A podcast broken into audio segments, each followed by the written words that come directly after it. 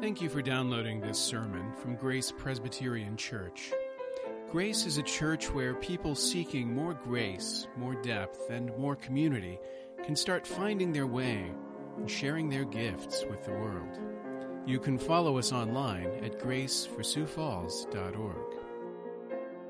You'll turn in your Bibles to Romans chapter 7. We're looking at the final paragraph of chapter 7, verses 21 through 25.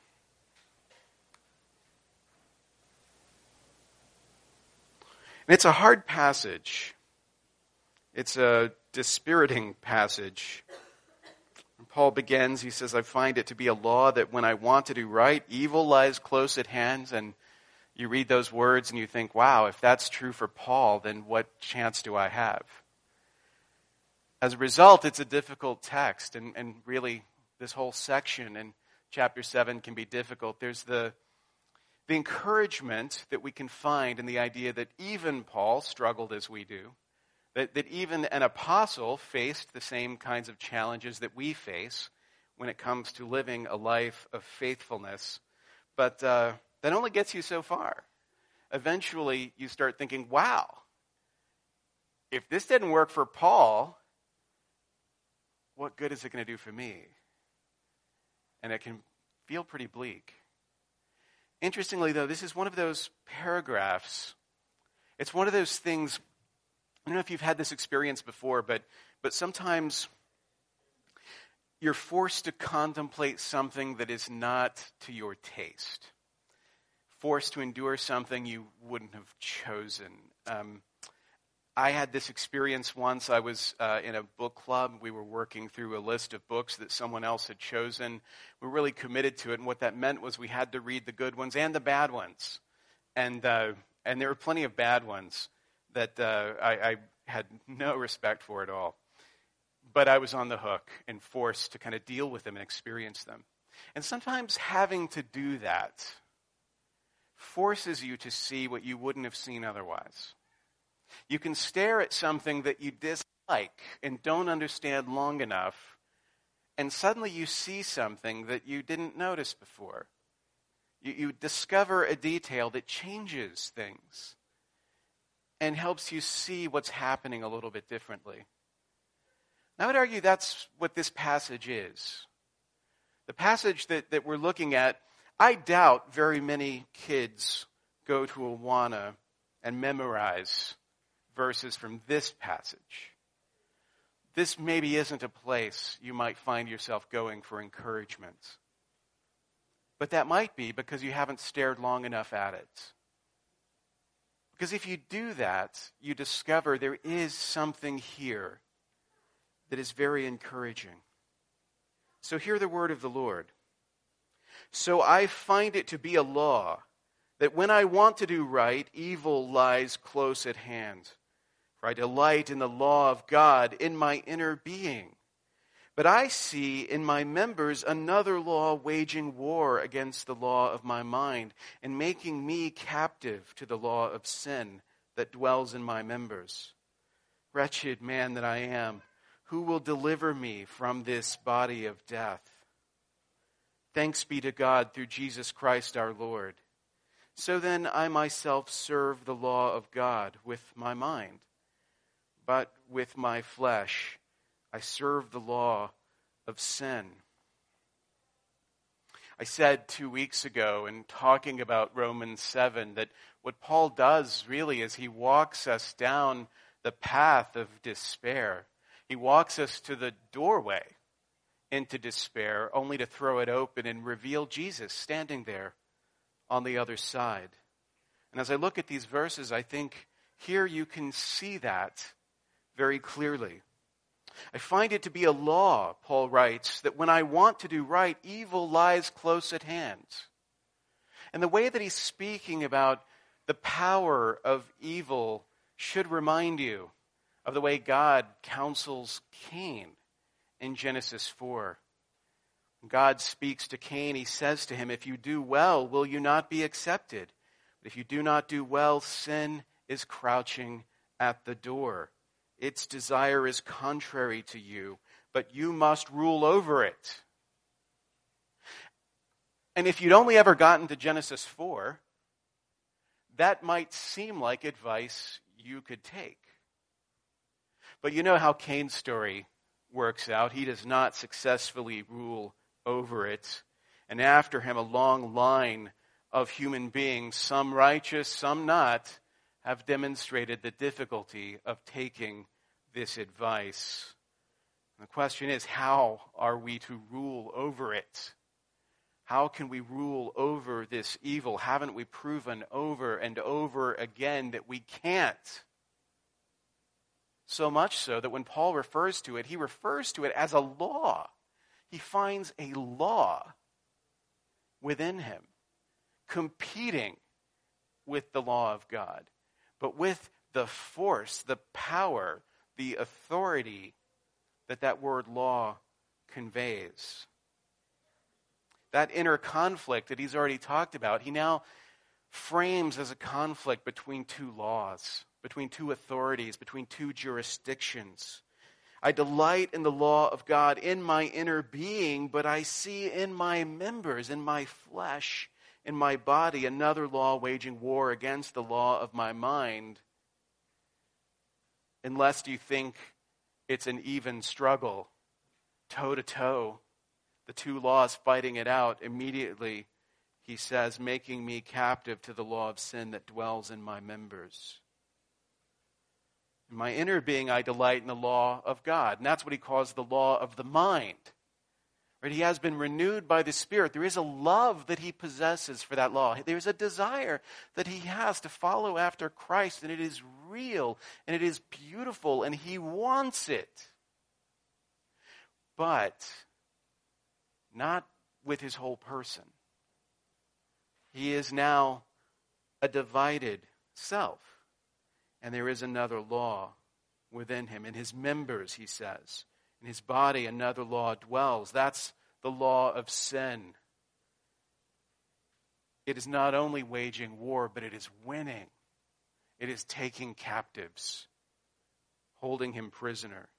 Somehow, the law of sin in his flesh seems stronger than the law of his mind, which drives him and us to despair. He gives that exclamation and then asks this question that really sums up that sense of hopelessness. Wretched man that I am. Wretched man that I am.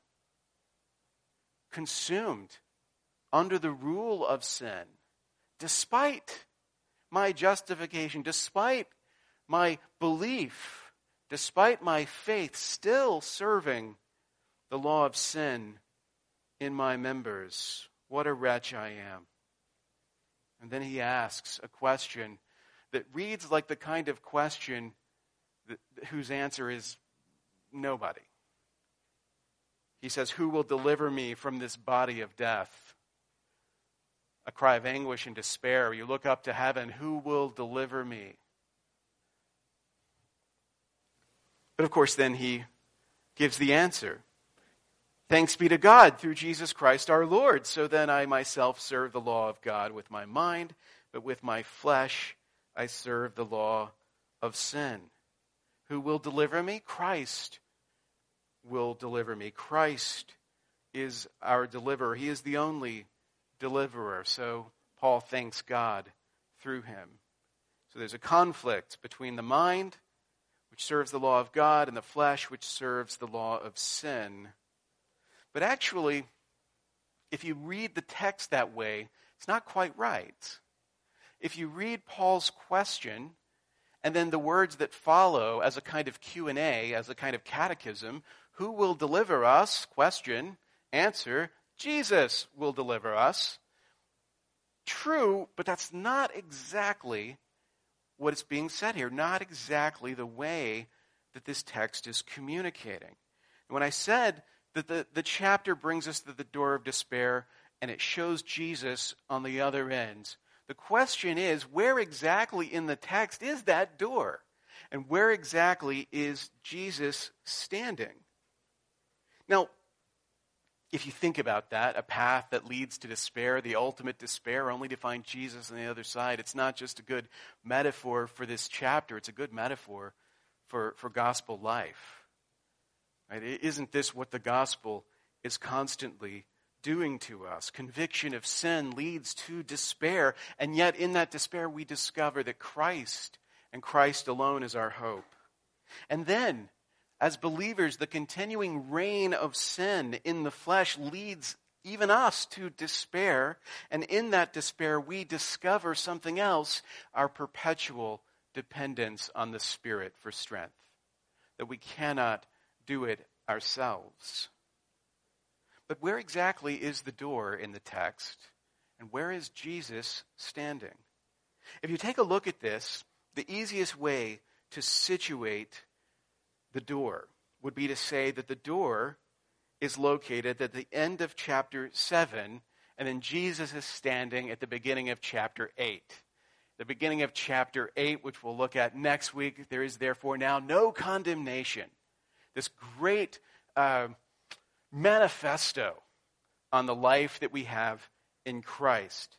So 7 gets us to the brink of despair, and at the beginning of chapter 8, here we are in the arms of Christ. So that chapter 7 ends So then I myself serve the law of God with my mind, but with my flesh I serve the law of sin.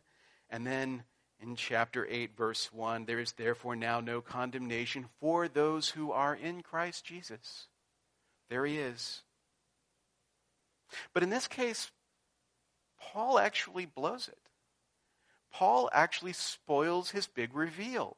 This would have been so beautiful if he could have brought us to the very brink of despair by the end of chapter 7, only in chapter 8 to reveal Christ to us. How moving that would have been. Uh, you would have gotten goosebumps at the beauty of it, but he, he just can't do it. And so you get this strange interjection immediately after he poses the question. And it really messes up the rhetoric completely. Like if you're trying to make this a powerful piece of writing, the way to do it would be to hold back Jesus until people are, are crying out in despair. And then, and only then, to reveal him. Paul doesn't do it that way. In chapter 7, despite our transformation by the quickening Spirit, we see that, that, that this longing we have to serve God is thwarted by the flesh, by this law that is in the flesh, and that because of these two opposing reigns, we find ourselves captive. We find ourselves still servants of sin, and naturally ask, what hope is there? So that chapter 8 should be the big payoff. When Paul reveals that there is no condemnation, that our hope is and was and will only ever be Christ, that will hit us with such strength, you'll feel it in your bones. But he just can't do it. He can't wait. The moment he poses the question that gives voice to all of the despair, he immediately answers it. Only not quite. It seems like he does. It seems like he's giving us the answer. He's giving us the answer, but not in the form of an answer. It's in a slightly different form that is easy for us to misread when he says, Thanks be to God through Jesus Christ our Lord. What is he doing there? The question, Who will deliver me from this body of death? And then he says, Thanks be to God through Jesus Christ our Lord. And then he just keeps on and gives the summary of the despair. So there's this interruption that takes place. As if, you know, the kid in the class who knows the answer and can't help but blurting it out.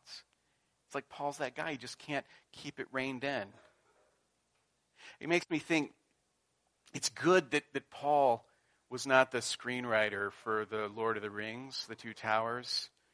My favorite scene in the Two Towers, honestly, my favorite scene in all of the Lord of the Rings movies is that Battle of Helm's Deep at the end when you have this, this actually kind of grim heroic final charge where all the heroes get on their horses and they're like, hey, there's, you know, a handful of us. We should totally charge into this, this limitless number of orcs and cut down a few of them before we die, and it'll be heroic. Let's do that. And, uh, and it's, it is, it's glorious, but it's glorious in the, in the way that forlorn hopes are when people are willing to give themselves without any possibility of victory. And then they go out and they charge and they're, they're fighting, and then you see as if it were like the sun rising over the ridge line, and everyone is blinded by this impossibly white light, and you look up and you see, and it's Gandalf coming with all of the allies to win the battle. And It's one of those almost Christological moments, right? As a Christian watching that, you're like, wow, it's like Jesus coming on the clouds, you know, which is kind of, I don't know, interesting. But imagine, imagine the same scene and how it would play if Theoden and, and his horsemen ride out to the orcs, and as they're riding and drawing their swords and about to clash, the camera cut to Gandalf poking his head over the ridge as if he's about to come down and intervene. And you're thinking, wow, that's a terrible way to edit this scene because all the power is let out of it. Like you've already told us what's going to happen. We already know that they're waiting. Like, like don't do that. Like keep us in suspense.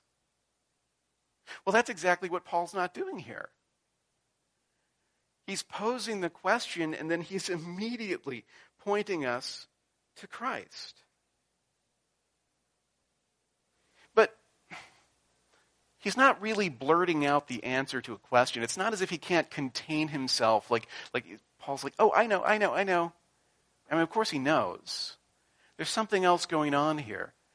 I think it's the first time that we've seen it so far in the Epistle to the Romans, but it's this thing Paul does where he lays out theology, and that theology leads to doxology as he's writing it, as he's explaining it, he suddenly switches into this other gear and he starts to praise God.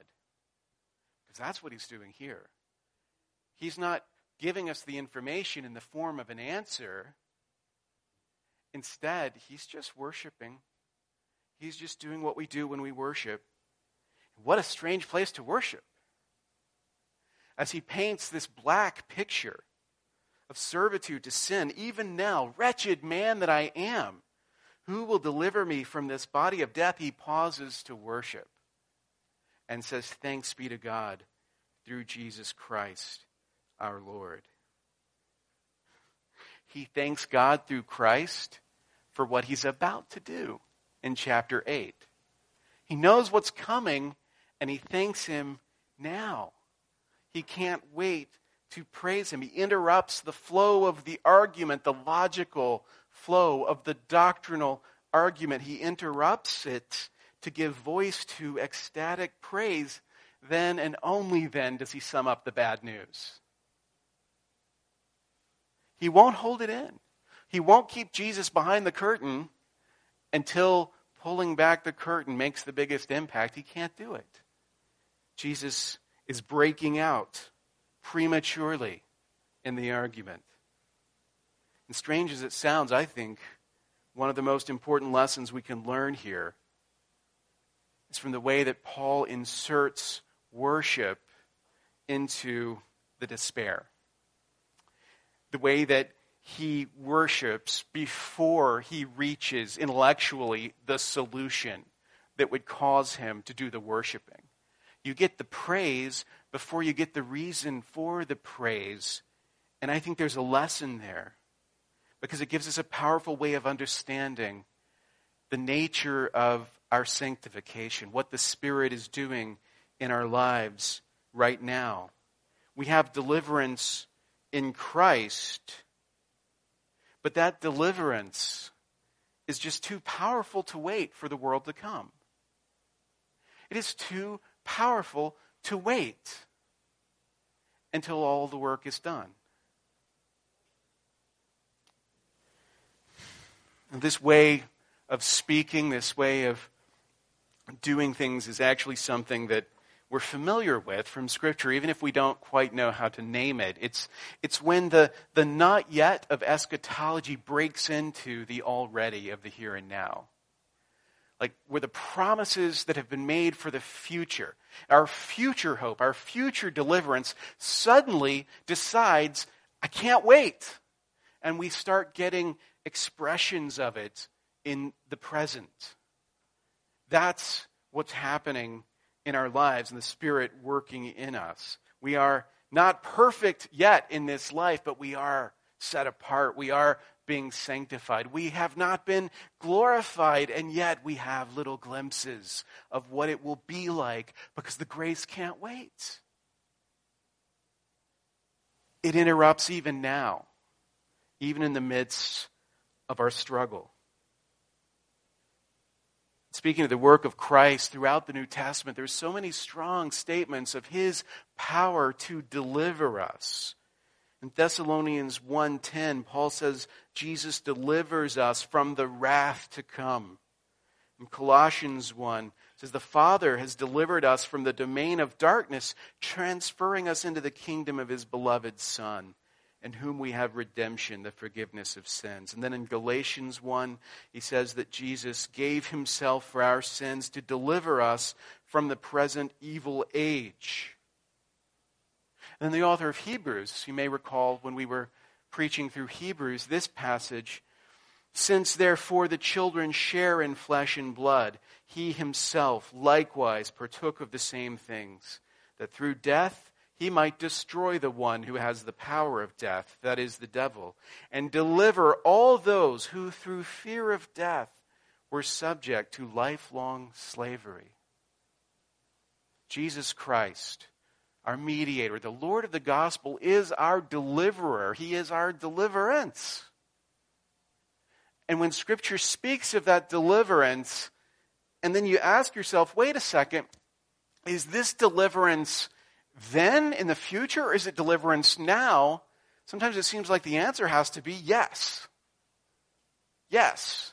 Because occasionally it seems really clear that, that it's pointing to the future, but then at other times it seems really obvious that it's indicating the present. The answer is kind of both. Both of those things are happening. This deliverance isn't complete, but it has begun in our lives now. So that even as we work through the, the hopelessness of the feeling that despite the fact that I have faith, despite the fact that I believe, despite the fact that in my mind I want to follow him, still I don't. Still I do what I hate. And all of the accompanying despair that follows after that, in spite of all that, our deliverance breaks out in the here and now and gives us hope to cling to. It gives us little foretastes of what is to come. Foretastes that we can feel now and experience now, so that, like Paul, we can thank God even for what he has not yet done. We can worship him even in our despair. And if you think about it that way, there's some things to take away from this that I think are helpful. First of all, the gospel shifts our focus away from this world toward the life to come, and that's important. It's important that as believers we understand that the comfort of the gospel is a comfort that points us forward to Christ's return and to the world to come. Because all too often, by focusing on this life and on this world, we lead ourselves to frustration. We lead ourselves to despair, thinking that if everything doesn't change now, then it's never going to change. That I, if I haven't been perfected now, then there is no hope for me. That's the consequence of a focus on this life the gospel shifts that focus, shifts it towards the future when Christ returns. We look for fulfillment in eternal things rather than temporary ones. We recognize this world is not our home. We recognize that our treasure, our riches are not laid up in storehouses on this earth. And our eyes are fixed on the life to come. So the gospel shifts our focus away from this world toward the life to come, but God does not make us wait until then for everything. All of that glory, all of that goodness that will be ours, God doesn't make us wait for everything. Instead, He gives us these little gifts, these little assurances, these little promises, these little interruptions of grace and if you see those for what they are, as pointers to the future, as reminders, don't forget what I've promised you.